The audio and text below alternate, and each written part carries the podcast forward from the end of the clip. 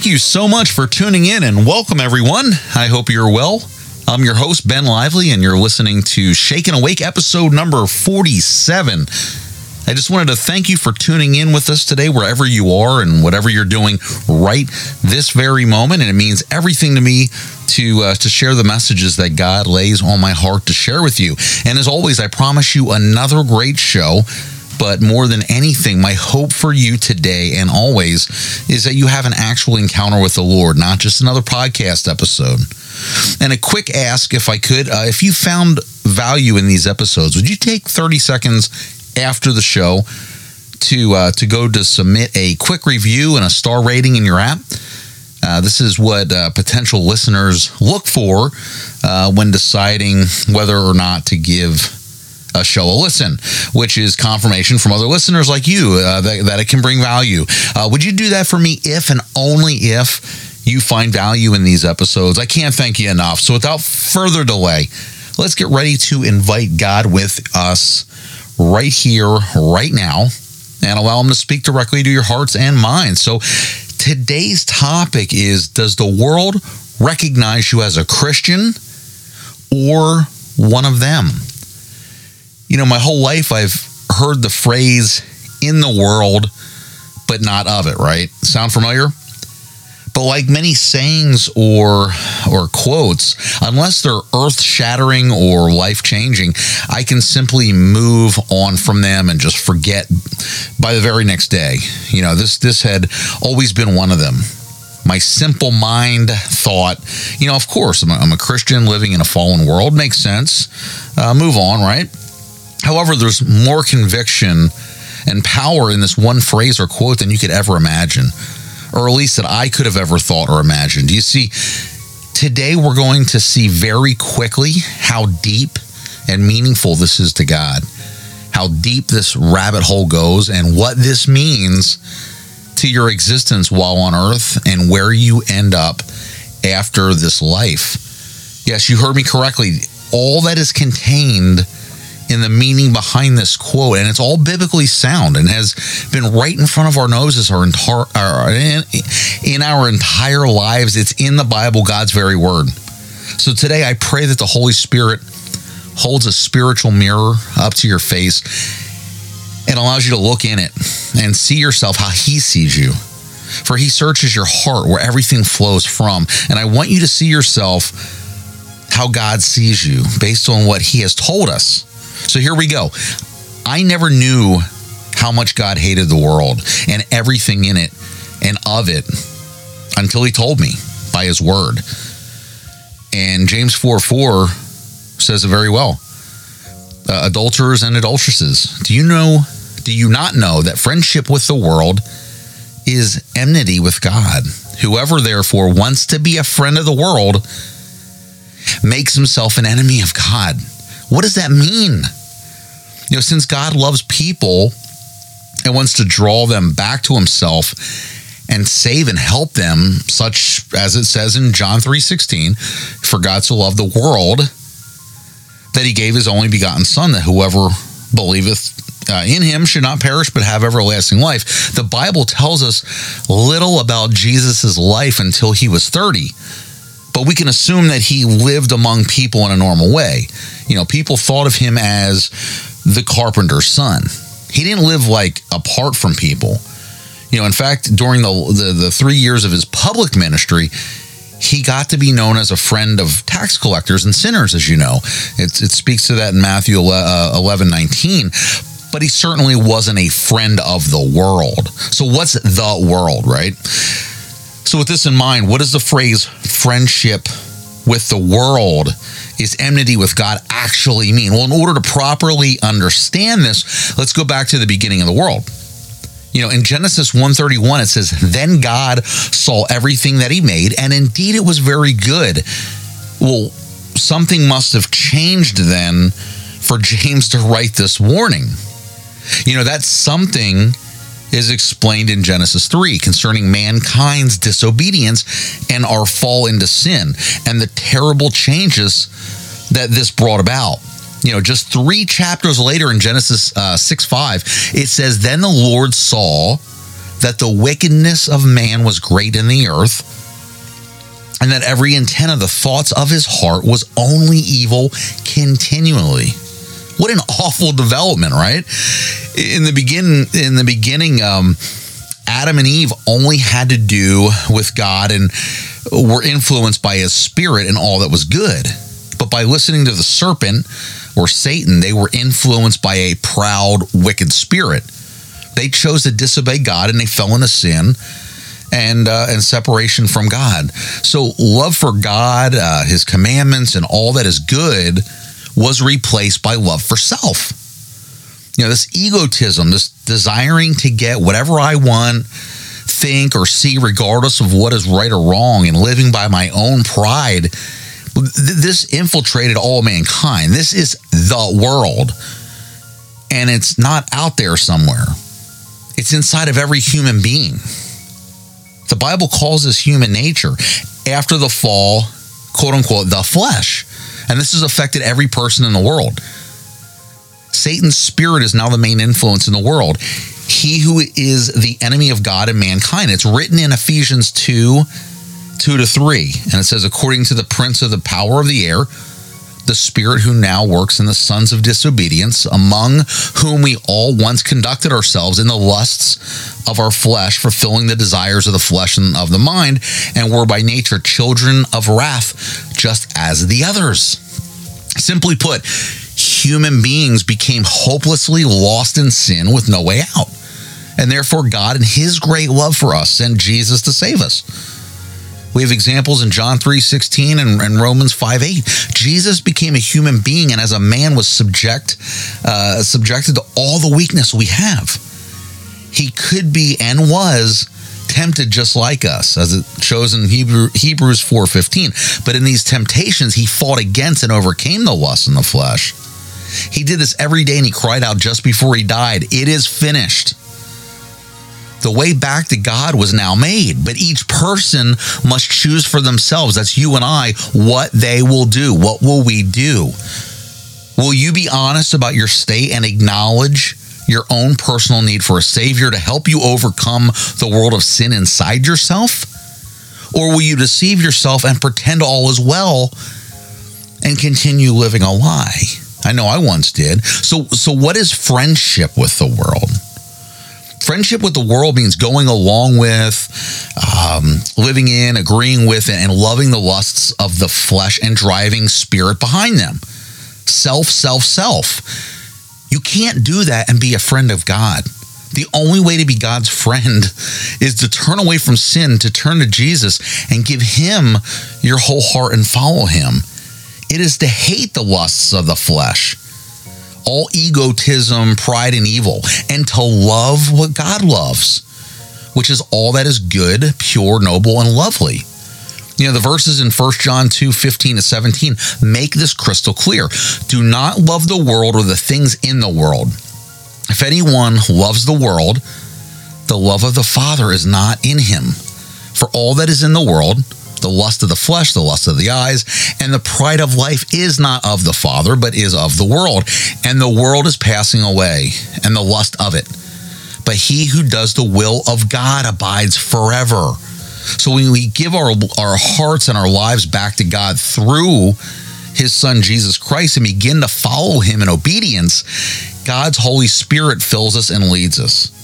So the more we're freed from the lusts of our flesh, which is self, self, and self, right? The more love, joy, peace, and everything else that is good fills us. We're filled with love for God and for people, and we want to help people like we have been helped. You know, next is one that personally convicted me as well. They all have along the way. Thanks to God and the Holy Spirit for wisdom, conviction, and correction. So, all three of these books of the Bible say the same thing which I was absolutely guilty of. They were speaking directly about me. Isaiah 29 13.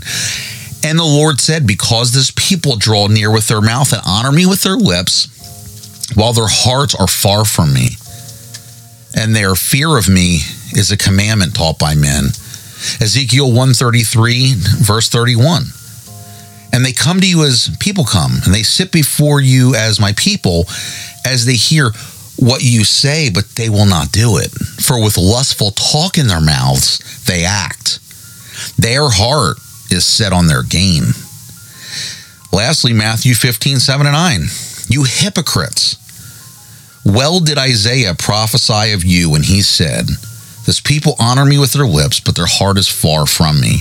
In vain do they worship me, teaching as doctrines the commandments of men.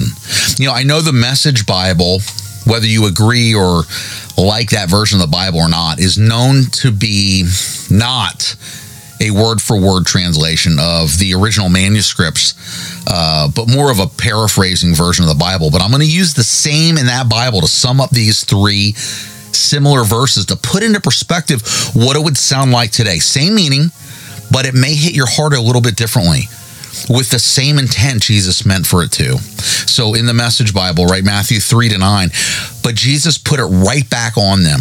Why do you use your rules to play fast and loose with God's commands? God clearly says, respect your father and mother. And anyone denouncing father or mother should be killed. But you weasel around that by saying, whoever wants to can say to a father and mother, What I owed to you, I've given to God. That can hardly be called uh, respecting a parent. You cancel God's commands by your roles, you frauds. Isaiah's prophecy of you hit the bullseye. These people make a big show of saying the right thing, but their heart isn't in it. They act like they're worshiping me, but they don't mean it. They just use me as a cover for teaching whatever suits their fancy. Does this describe you? It sure did me. And this described me when I was at my quote unquote best in life, when I thought I was a Christian. Man, I couldn't have been further away from the truth. And these verses absolutely prove it. This helped me uh, just gain a better perspective and a self conviction. You know, remember the mirror and the scales never lie, and neither does God.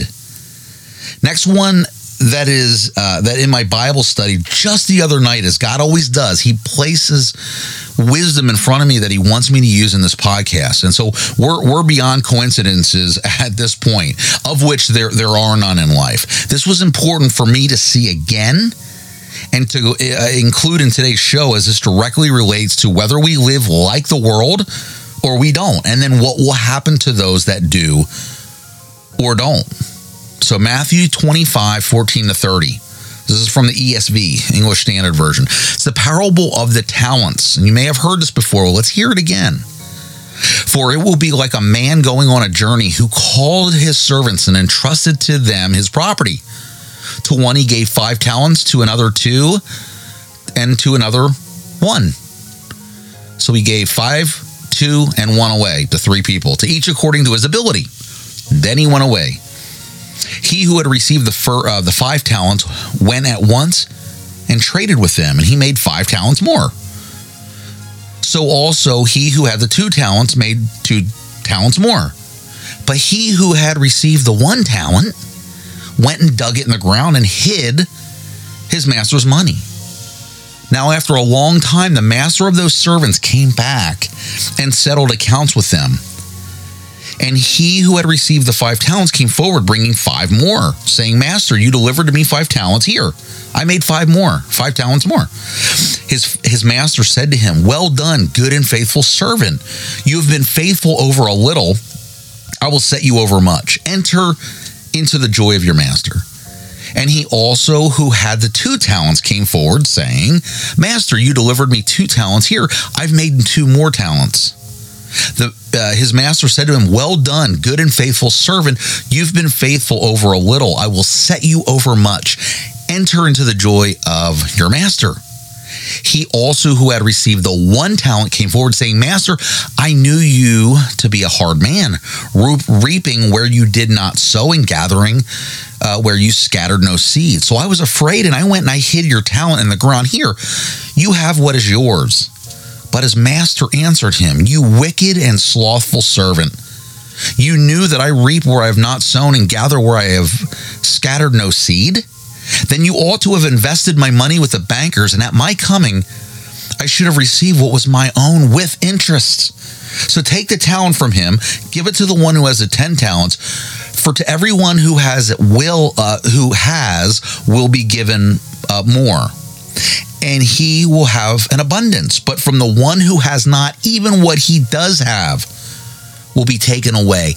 And cast the worthless servant into the outer darkness. In that place there will be weeping and gnashing of teeth. So, what does the parable of the talents mean?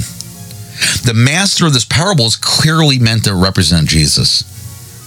The servants are Christ's followers, they're you and I. Similar to the parable, Jesus has also given responsible to you and I as followers. And similar to the parable, he, the master, has promised to one day return. Before Jesus ascended into heaven, he told his disciples, If I go and prepare a place for you, I will come back and take you to be with me, that you may also be where I am. That's John 14, 3. But just because Jesus is physically absent from the earth, doesn't mean you and I, his followers, are given the freedom to just sit back and do nothing. So, just like the master in the parable, Jesus has entrusted you and I, his servants, with spreading the gospel. It's Matthew 28, 16 to 20 also forgiving those who have wronged us. Matthew 6, 14 to 15. Also loving others. John 13, 34 to 35. Caring for his church. John 21, 17. Being an example to the world. Matthew 14, 13 to 16. Feeding the hungry and thirsty. We'll get to that in a moment. That's Matthew 25, 25. Caring for the poor, the prisoner, and the sick being hospitable to foreigners and outsiders. It's all in Matthew 25. Jesus has, has made Christians participants in his ministry. We're also stewards of the thing Christ values most.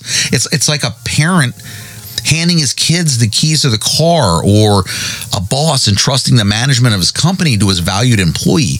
You know, Jesus has entrusted his followers, that's you and I, with his greatest treasures making us the caretakers of his ministry and commissioned ambassadors of his mission.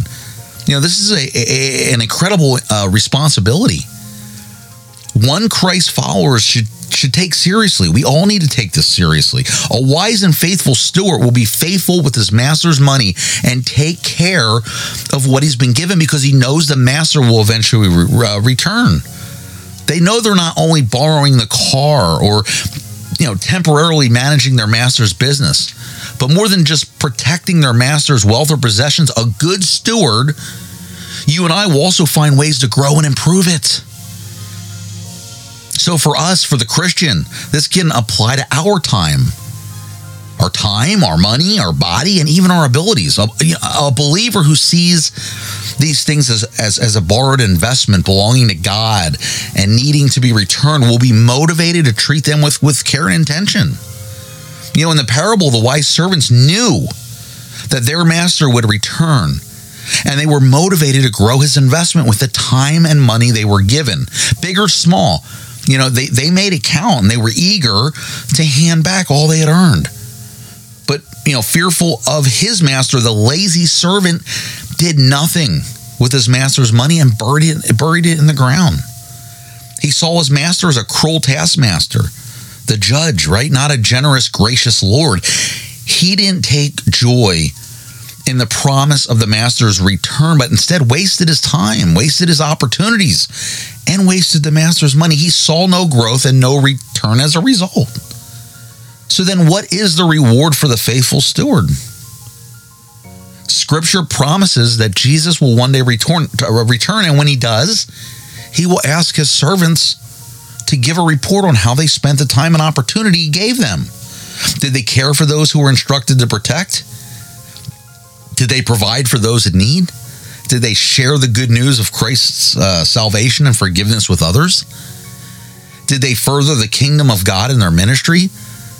Were they faithful stu- uh, stewards of all God entrusted them with? That's you and I. As, as Jesus said, to the extent that you did it to one of these, my brothers of mine, even the least of them, you did it to me. And we'll get to that in a moment. That's from Matthew 25. Those who are faithful with what they've uh, what they're entrusted with, big and small, will be trusted with more. And Jesus said they're the ones who will enter into the master's joy and share in the glory of his presence. That was Matthew 25 21. Those who are not face the harsh reality of being called a wicked and lazy servant. Worst of all, they may not share in the joy of their master's presence when he returns. They may very well be the one of the many that he tells to depart from me. So, what does all this mean? You know, both outcomes should motivate you and I, Christ followers, to become more intentional with our time and, the master's talents. One day, the master will return, and when he does, he'll want to know what we've done with this precious life we've been given. Were we good stewards of what belonged to him? Did we grow his investment? Or did we bury our time, talent, and opportunities? It's up to us to decide, but we better decide quickly. The master is planning his return, and he'll be back at any moment.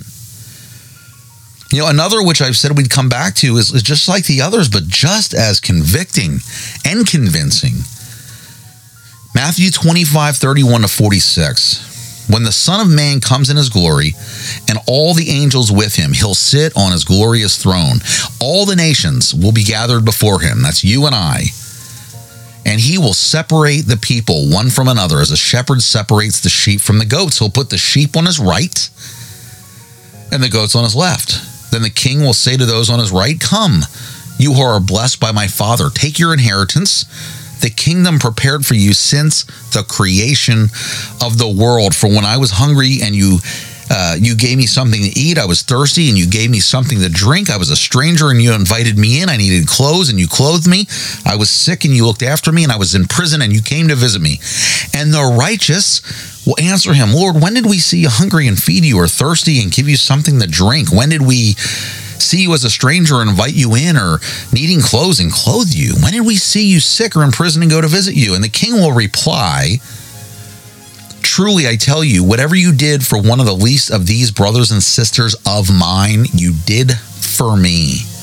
Then he will say to those on his left, Depart from me, you who are cursed, into the eternal fire prepared for the devil and the angels. For I was hungry and you gave me nothing to eat. I was thirsty and you gave me nothing to drink. I was a stranger and you did not invite me in. I needed clothes and you did not clothe me. I was sick and in prison. You did not look after me.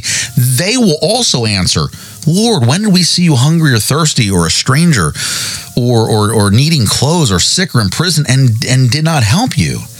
And he will reply, Truly, I tell you, whatever you did not do for one of the least of these, you did not do for me then they will go away to eternal punishment, but the righteous will go to eternal life. So, for those of you that may be a bit confused on how that may re, uh, relate to us in the here and now, you know, the use of the shepherding terminology is why this is referred to as the parable of the sheep and goats. So, so what it depicts, however, is is very very real. The first group is praised and rewarded since their faithful love for others has proven their faithful obedience to Christ.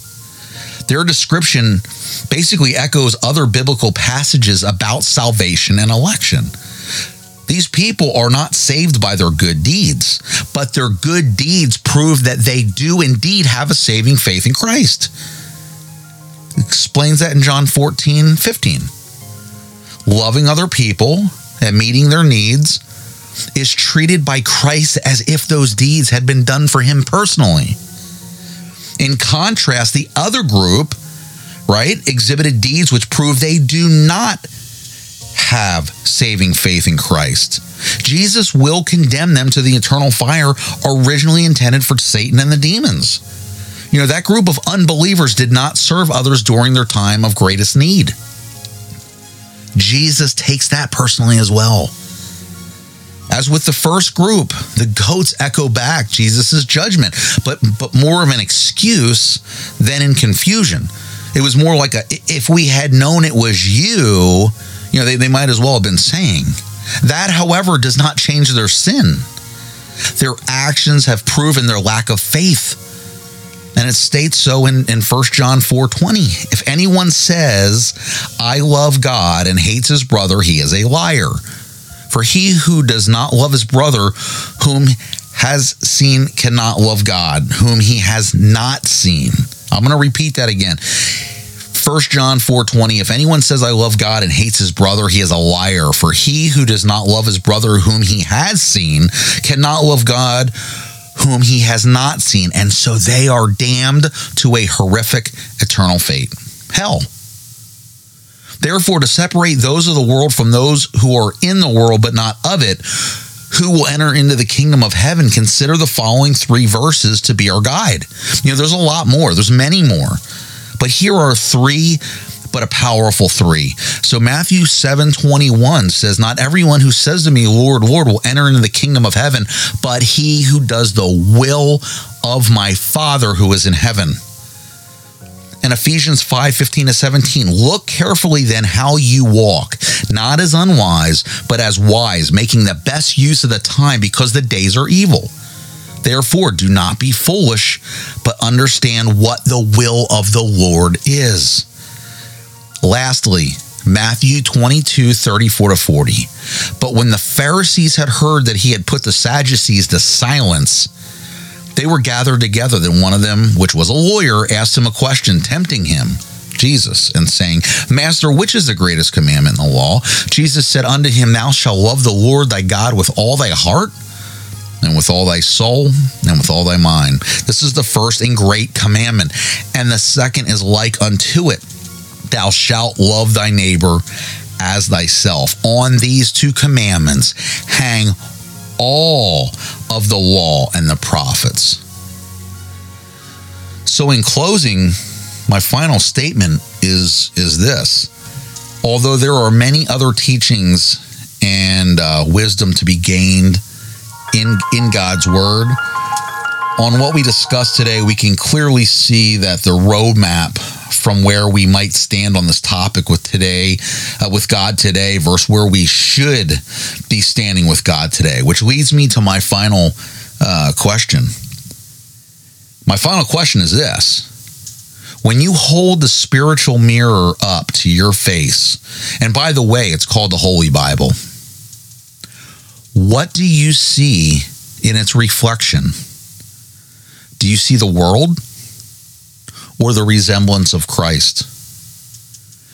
So, before we end today's show, I just want to thank you all again for tuning in. I hope you were touched by today's message in Scripture.